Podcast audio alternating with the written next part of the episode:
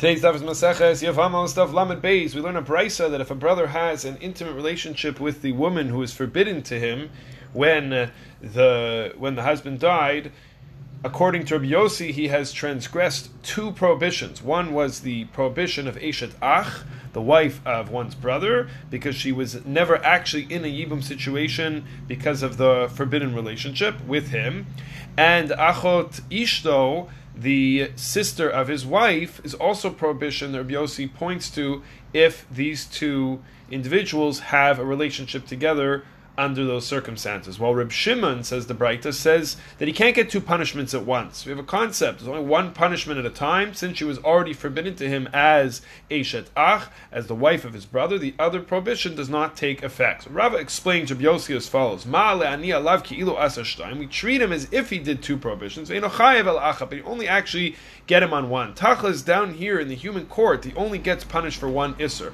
If so, ask the Gemara, Gamina. So what difference does it make if we see it as to Practically speaking, he's only going to get punished for one. So it says the Gemara, Lekavro Bein Rishaim.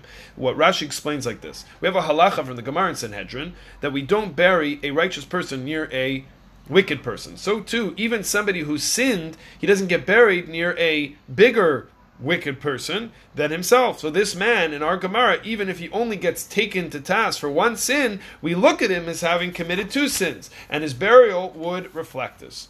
Place where he's going to be buried is going to reflect. So this is a halacha brought in Shulchan Aruch Yerdei Shin Samech Beis Sif Hey, and the Shulchan Aruch writes in Korvin Rasha Eitzel Tzadik. We don't bury a wicked person near a righteous person, and vice versa. Afilu Rasha Chamor Eitzel Rasha Kal, and we also look at it within gradation. Somebody who's more wicked, somebody who's less wicked, which is going to be based on the types of sins that the person did. Let's take one step back. The original sources, based on the Gemara, we mentioned Sanhedrin, Mem Vavam Beis Mem Zayin.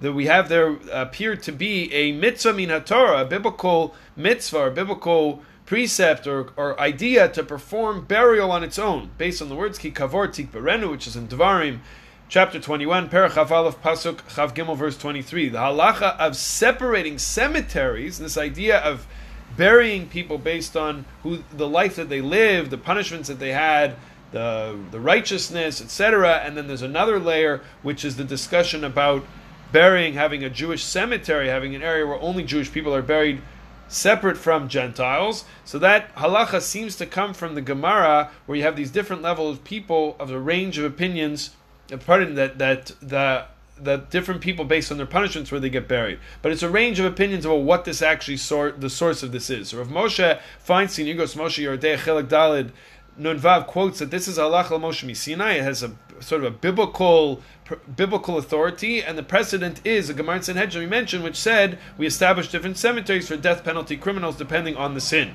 The Chasam Sofer and Chuvin Yardei Shimim Aleph and, and Rav Kook and Das Cohen Reish Aleph as well hold that it's on a Torah level. Well, uh, earlier Rishonim held that it was really only a custom at best, and the Rambam actually doesn't even mention it all. So a wide range of opinions about how to look at this. Halacha lamase find that actually implementing this halacha in the cemeteries in modern day is not common. The Minchas Elazar said how we can, how can we rate a person's righteousness compared to others? The the he measured it as long as a person wasn't a complete apostate, a kofer, a complete left everything in Judaism, they can stay inside the walls of the cemetery for burial. In Rav Moshe's tshuva, there was a Jew buried in a non-Jewish cemetery. This was in the former Soviet Union, where existence of a Jewish cemetery was not permitted. The family finally got permission to leave, and they didn't want their dead relatives to remain behind in a non-Jewish cemetery. They also couldn't get permission to exhume the body to bring it to America. So they described, they decided to cremate the body and bring the ashes along with them. The question was, did they do the right thing? So Moshe addressed both the requirement and mitzvah of burial and the mitzvah not to bury a Jew in a non-Jewish cemetery. So Moshe said they made the wrong decision because burial burial provides a, an atonement, a level of atonement, kapara, and that is effective and a higher value even when buried next to a a place where you're not supposed to be buried. What comes out of all of this is not only an emphasis on the honor that we give to the dead, but how the way we live our lives is recognized in halacha as how we will be remembered.